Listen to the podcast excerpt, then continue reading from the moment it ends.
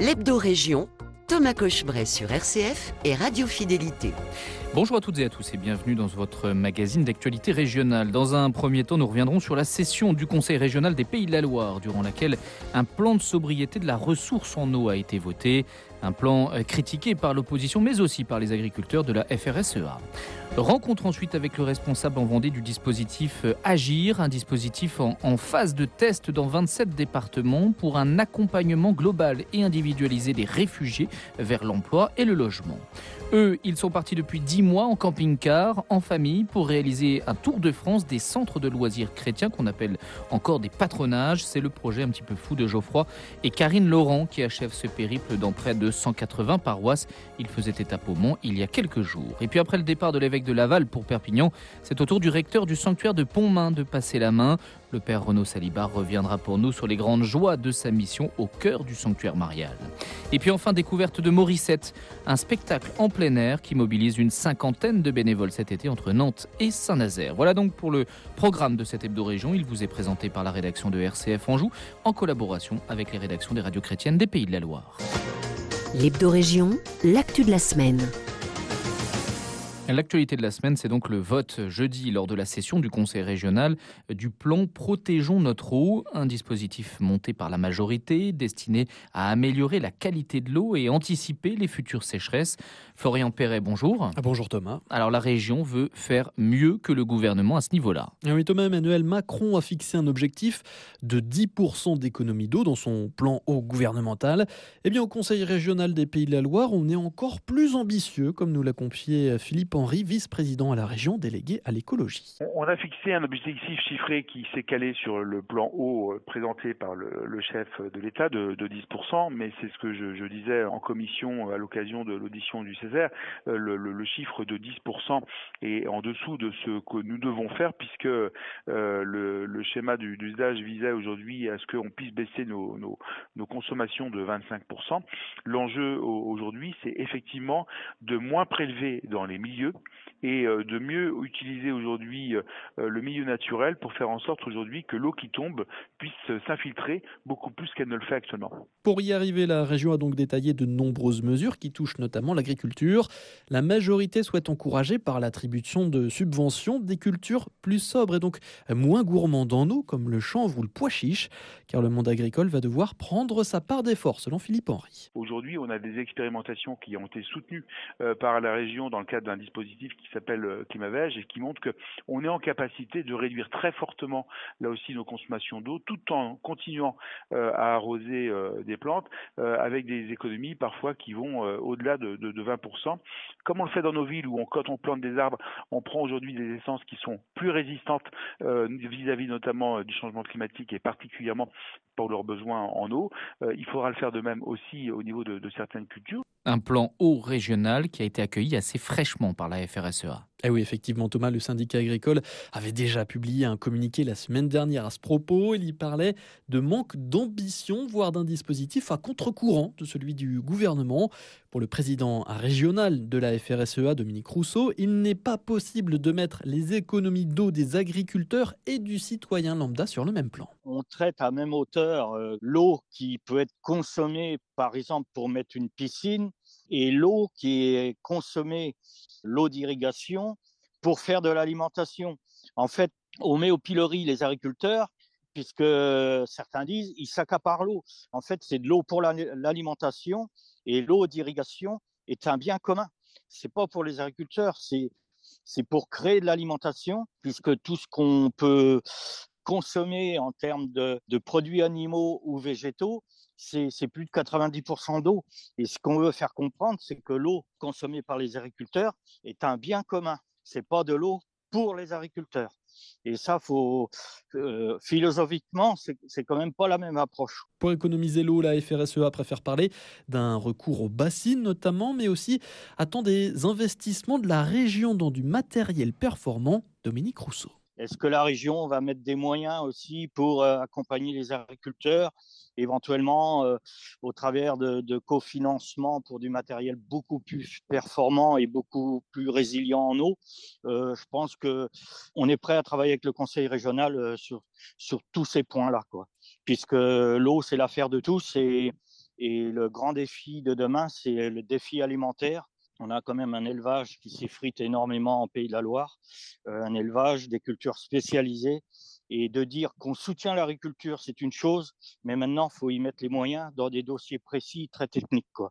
Et là, on sort complètement de la politique. Et je pense que dans ce cadre-là, on travaillera main dans la main.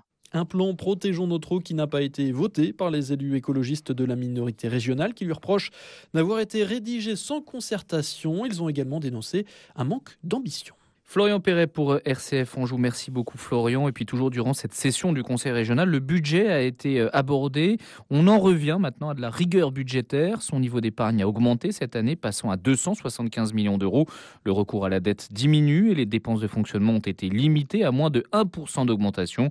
Nous mesurons les effets positifs de la fin de ce « quoi qu'il en coûte », a déclaré la présidente du Conseil régional, Christelle Morancet.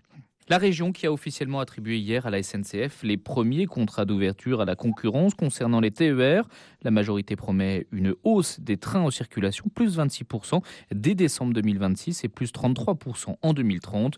Une augmentation qui devrait profiter par exemple aux lignes Nantes-Cholet et Cholet-Angers. L'hebdo région, rencontre avec... Depuis le mois de janvier en France, 27 départements testent le programme Agir. Agir pour accompagnement global et individualisé des réfugiés, un accompagnement vers l'emploi et le logement, un dispositif d'intégration adressé aux étrangers ayant obtenu l'asile en France sur une durée de 2 ans. Et la Vendée est un de ces départements pilotes. Tanguy Papin, bonjour. Bonjour Thomas, bonjour à toutes et à tous. Alors Tanguy, cette assistance est indispensable pour les réfugiés en France. Oui, qu'ils viennent de Somalie, d'Afghanistan, du Soudan ou d'Europe de l'Est. Une fois le statut de réfugié obtenu, ces étrangers peuvent travailler et obtenir un logement social en France. Mais la majorité n'ont à ce moment-là qu'une faible maîtrise du français, une faible connaissance du marché de l'emploi, des aides sociales et des logements. S'intégrer est donc une vraie galère, une expérience qu'a connue Amada Sanamir. Il est arrivé de Somalie en 2008. Il est aujourd'hui interprète pour l'arabe, le français, l'anglais et l'érythréen au sein du dispositif Agir. Au début, les difficultés qu'on a, c'est surtout la demande de logement social en plus. Pour trouver un travail ou pour avoir un logement, c'est pour trouver un travail qui est plus facile. En Vendée, il y a pas mal d'usines qui recrutent, il y a plein de travail actuellement, même des réfugiés qui parlent anglais un petit peu, pour trouver un travail. Et deuxièmement, l'ouverture de droits comme la RSA, parce que la personne qui a eu les statuts, elle ne sait pas comment pour offrir ses droits. Et l'inscription de Pôle emploi, tout ça, c'est Agir qui l'aide. C'est l'apprentissage de français. Il y a pas mal d'associations qui donnent des cours de français pour l'étranger, qui est juste arrivé, qui n'est pas francophone. Et c'était très galère pour trouver une école ou une plateforme qui donne le cours de français. Surtout, c'est l'association, mais pas assez. Une fois par semaine, quelqu'un qui veut l'intégration et que vous trouvez un travail a besoin plusieurs fois. Ces réfugiés peuvent donc automatiquement se faire aider par le dispositif Agir. En Vendée, la plateforme est gérée par l'association SOS Solidarité. Elle accompagne actuellement une centaine de réfugiés ainsi que leurs enfants. Pierre-Emmanuel Nicolo décrit le déroulement type d'une prise en charge. Nous, on va se positionner avec un focus sur quelle est la difficulté spécifique de cette personne à ce moment-là. Vous parliez de la langue. Peut-être que la problématique, dans un premier temps, est la langue. Peut-être que la problématique, elle va être celle du logement. Pour faire simple, quand une personne obtient le statut de réfugié ou de protégé subsidiaire, il y a quantité de portes qui s'ouvrent en même temps et on ne sait pas laquelle il va falloir prendre. Nous, on va être là pour les accompagner à prioriser chacun des axes qu'il va falloir travailler avec cette personne et ceci en lien avec les partenaires qui sont sur le territoire. Là, la volonté pour ce public, elle est à la fois la dimension de l'intégration, se fondre, mais également de pouvoir être en emploi, pas vivre des moyens que souvent on entend parler du RSA, de la CAF, etc. La volonté, elle est vraiment d'être autonome. L'État n'est évidemment pas loin du dispositif. Lors de votre visite du centre, le préfet de la Vendée, Gérard Gavory, était d'ailleurs présent. Oui, la préfecture est un partenaire de premier plan du dispositif. Elle répond aux nécessités du devoir d'intégration des réfugiés qui est pris par notre pays. Le préfet Gérard Gavory est d'ailleurs acteur du dispositif, notamment en faisant la promotion auprès des entreprises vendéennes qui sont très demandeuses en main-d'œuvre en ce moment. Beaucoup d'entreprises ici ont des problèmes de recrutement de main-d'œuvre. Bon, il y a des emplois qui sont aussi difficiles, des emplois ingrats. Donc les demandeurs d'asile ici ou les réfugiés, ceux qui ont besoin vraiment le plus de travailler, quand il est reconnu, il veut travailler, donc à la limite, peu importe le travail, l'essentiel c'est de pouvoir vivre. Chaque fois que je rencontre les chefs d'entreprise, quand ils ont des difficultés dans le recrutement, je leur dis, vous avez ce dispositif. Et on les met en relation, et je peux vous dire que ça marche. C'est toujours bienvenu, c'est bienvenu pour l'entreprise, c'est bienvenu pour le réfugié. En Vendée, Agir a pour objectif d'accompagner chaque année 300 réfugiés d'ici 2025. C'est à peu près le même nombre d'étrangers qui sont reconnus comme réfugiés tous les ans dans le département. Tanguy Papin pour RCF Vendée. Merci beaucoup Tanguy. On continue dans le reste de l'actualité des Pays de la Loire. Les urgences de notre région ne devraient pas connaître de fermeture durant l'été. Le directeur général de l'Agence régionale de santé, Jérôme Jumel, s'est montré rassurant à ce sujet cette semaine.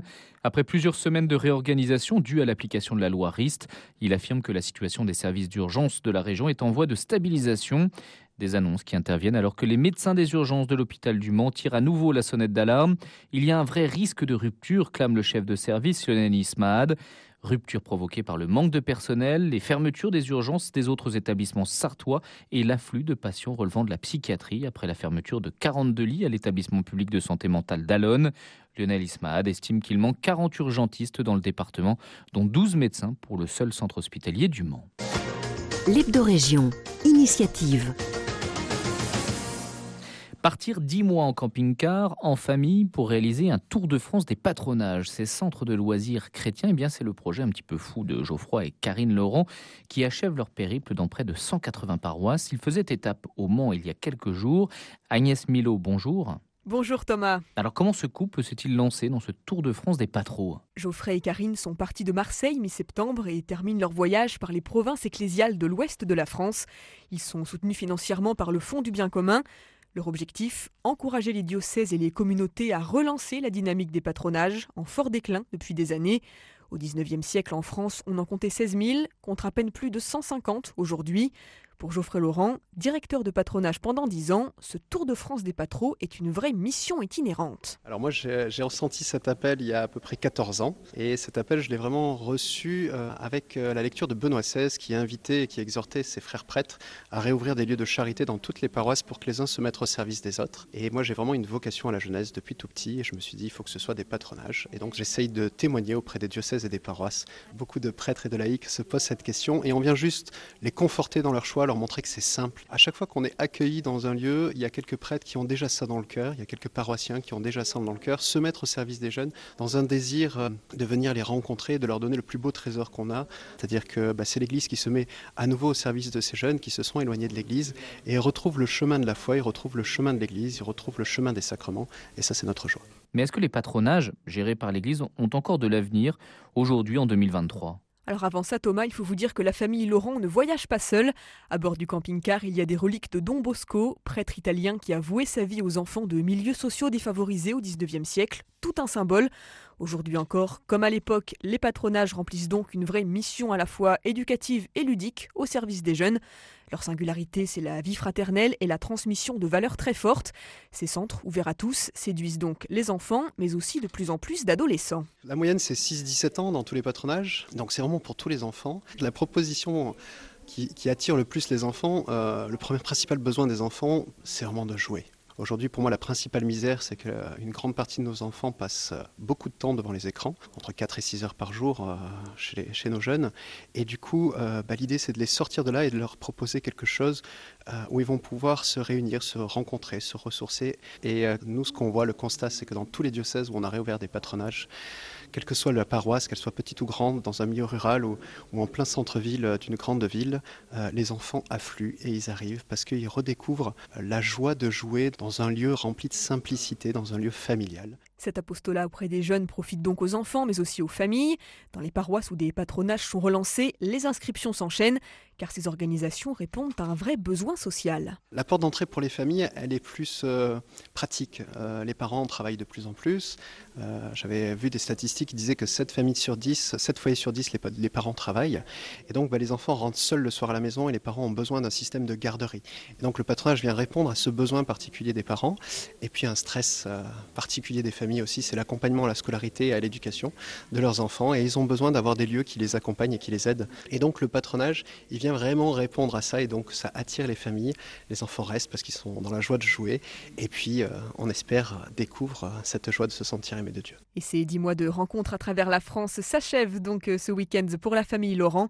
Si vous avez envie d'en savoir plus sur leurs différentes escales ou sur leurs projets, rendez-vous sur leur site internet le-patronage.fr. Agnès Milot pour RCF Sarthe. Merci beaucoup Agnès.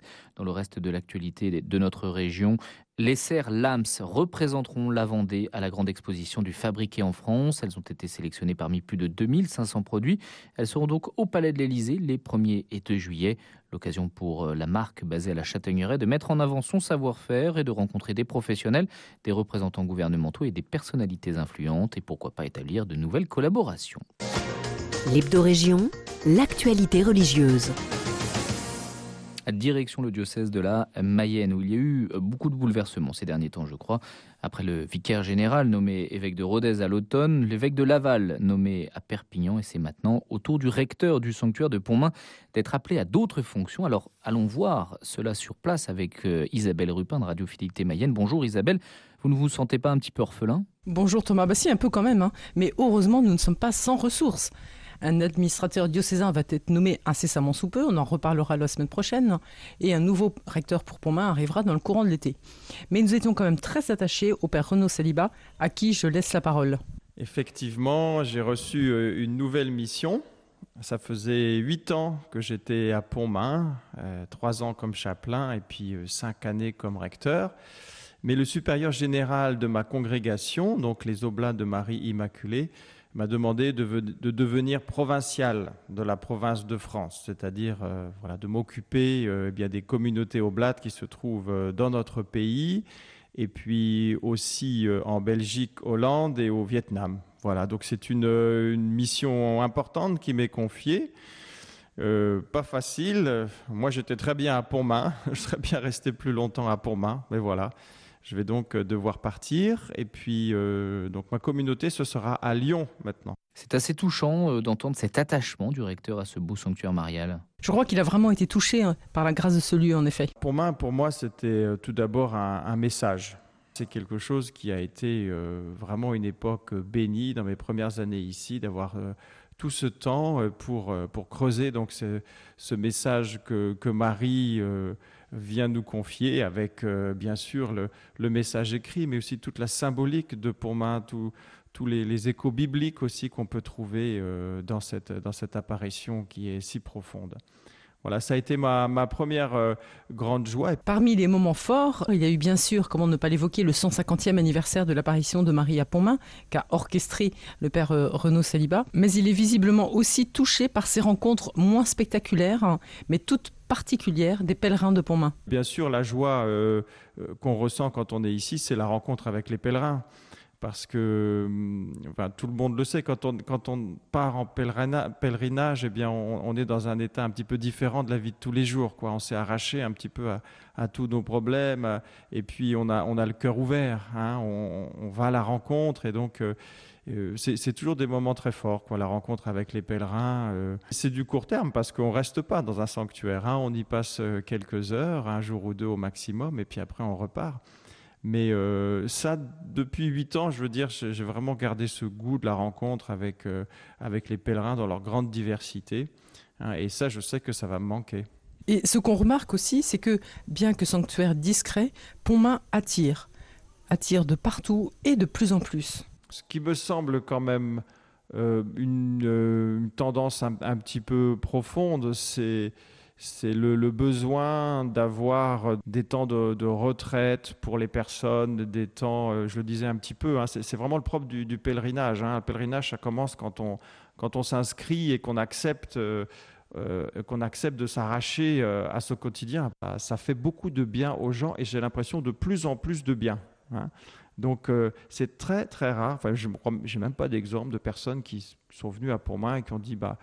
Oui, il est bien votre sanctuaire, bon ben voilà quoi, hein, je ne reviendrai plus, hein, ça y est, j'ai fait Pontmain. Les gens disent toujours, j'aimerais bien revenir et passer plus de temps parce que vraiment, ici, il y a quelque chose qui m'apaise. Hein. Et donc, pas sans nostalgie, qu'il célébrera sa messe d'au revoir, sa messe d'action de grâce le 2 juillet, tout en se faisant la promesse de revenir savourer la paix de ce sanctuaire en simple pèlerin. Merci Isabelle. Et puis j'ai moi-même de très bons souvenirs du père Renaud Saliba, rencontré notamment lors d'une émission commune avec Fidélité Mayenne. C'était à l'occasion précisément du jubilé de l'apparition. Un dernier mot Thomas, ce n'est pas parce que le père Renaud part qu'il ne se passera rien à Pontmain cet été, puisque tous les jours, pendant l'été, une visite guidée permettra de découvrir le lieu et le message de l'apparition. Un festival Jean Langlais ravira les mélomanes.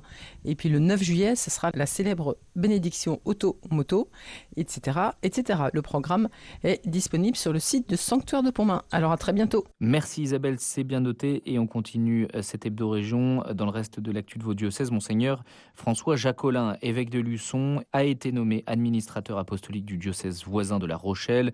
Une annonce qui survient une semaine après la mise en retraite de Monseigneur Georges Collomb. Il est accusé de tentative de viol, des accusations qu'il nie. Monseigneur François Jacolin reste évêque de la Vendée. L'hebdo-région, si on sortait. Direction la Loire-Atlantique maintenant, pour y rejoindre Simon Marty de Fidélité Nantes. Bonjour Simon. Bonjour Thomas, bonjour à tous. Simon, vous souhaitez attirer notre attention sur un spectacle. Oui, et il est même hors norme. Imaginez, vous vous promenez dans la campagne de l'arrière-pays nantais, entre Fête-Bretagne et Bouvran, quand vous tombez nez à nez avec la place d'un village fantôme. C'est les décors de la pièce Morissette, l'insoumise de la poche de Saint-Nazaire. Un spectacle qui mobilise près de 150 figurants, 15 comédiens, toute une équipe technique pour permettre aux spectateurs de découvrir l'histoire de la poche de Saint-Nazaire. Michel Lefort, le président de l'association, nous raconte comment l'idée a germé dans son esprit. J'étais président du théâtre de Fête-Bretagne. Et puis, par le théâtre de Fête-Bretagne, on va visiter, on va voir d'autres spectacles. Et on a été voir, bien sûr, du théâtre, mais on est allé voir aussi des sons et lumières. Donc c'est pour ça que l'idée m'est venue, nous est venue de créer un son et lumière. Et moi j'aime bien l'histoire de 39-45. Et puis il y avait une histoire à raconter que personne ne connaît, enfin personne. Pas beaucoup de monde toujours, c'est vrai, on s'en est aperçu après. Hein, donc la poche de Saint-Nazaire. Donc on a voulu raconter cette histoire pour voir ce qui s'est passé il y a maintenant 80 ans bientôt. Et raconter un peu l'histoire des habitants dans cette poche. Parce qu'ils ont quand même souffert 11 mois après la libération de Paris. Ça, beaucoup de gens ne savent pas, et c'est pas dans les livres d'école. Une histoire qui n'est pas dans les livres d'école, mais que l'on retrouve dans les pages de l'ouvrage de Bernard Tabaret, livre qui donnera son nom à la pièce Morissette, l'insoumise de la poche de Saint-Nazaire. Viviane Lefort, l'adjointe du metteur en scène, nous raconte comment ils ont adopté ce roman pour le faire vivre sur scène. Ça a été un très très gros travail de partir d'un livre de, je sais pas, peut-être bien de 200 pages, arriver à un scénario théâtralisé de 90 pages à peu près. On a mis, oui, un certain temps. Et puis un livre écrit, ce n'est pas un scénario de théâtre forcément. Donc on a gardé surtout tous les dialogues, toutes les parties essentielles de l'histoire pour les mettre en scène. Et Simon, ce spectacle est entièrement porté par des bénévoles. Tout à fait. Et ils ne chôment pas, puisque les membres de l'association accueillent à eux seuls chaque soir 750 spectateurs sur 3600 m² d'espace scénique. À cela, il faut ajouter l'ensemble des bénévoles en charge de l'accueil, les techniciens, bref, tout ce petit monde s'affaire pour faire vivre Morissette sur scène. Un véritable travail d'équipe dans la passion et le moteur, comme nous l'a confié Jean Jodouot, le vice-président de l'association. Au-delà des compétences des uns et des autres, de la disponibilité des uns et des autres, il y a cet esprit de famille qui, depuis 2017, est fort. La preuve, après ces 2 années Covid, on a retrouvé cette même âme. On n'a quasiment perdu personne. Et on a de nouveaux membres, ça veut dire qu'il y a quelque chose de vrai vécu à l'intérieur de l'association, au-delà de l'histoire et au-delà de ce que l'on doit transmettre, ce devoir de mémoire. Voilà, Morissette, l'insoumise de la poche de Saint-Nazaire, se joue du 29 juin au 8 juillet. Tous les renseignements sont à retrouver sur le site internet associationmorissette.com. Simon Marty pour Fidélité Nantes. Merci beaucoup Simon. Et puis toujours dans l'actualité nantaise, le tribunal de commerce de Nantes a fixé le calendrier du contentieux opposant Cardiff City et le FC Nantes pour les préjudices du décès accidentel d'Emiliano Sala, c'était en 2019. avec une audience sur le fond qui pourrait intervenir lors du second trimestre 2024. Cardiff City réclame 10 millions d'euros au FC Nantes au titre des pertes de revenus subies par le décès tragique de l'Argentin, plus de 7 millions d'euros au titre du préjudice subi lié à son transfert et 2 millions d'euros au titre du préjudice réputationnel.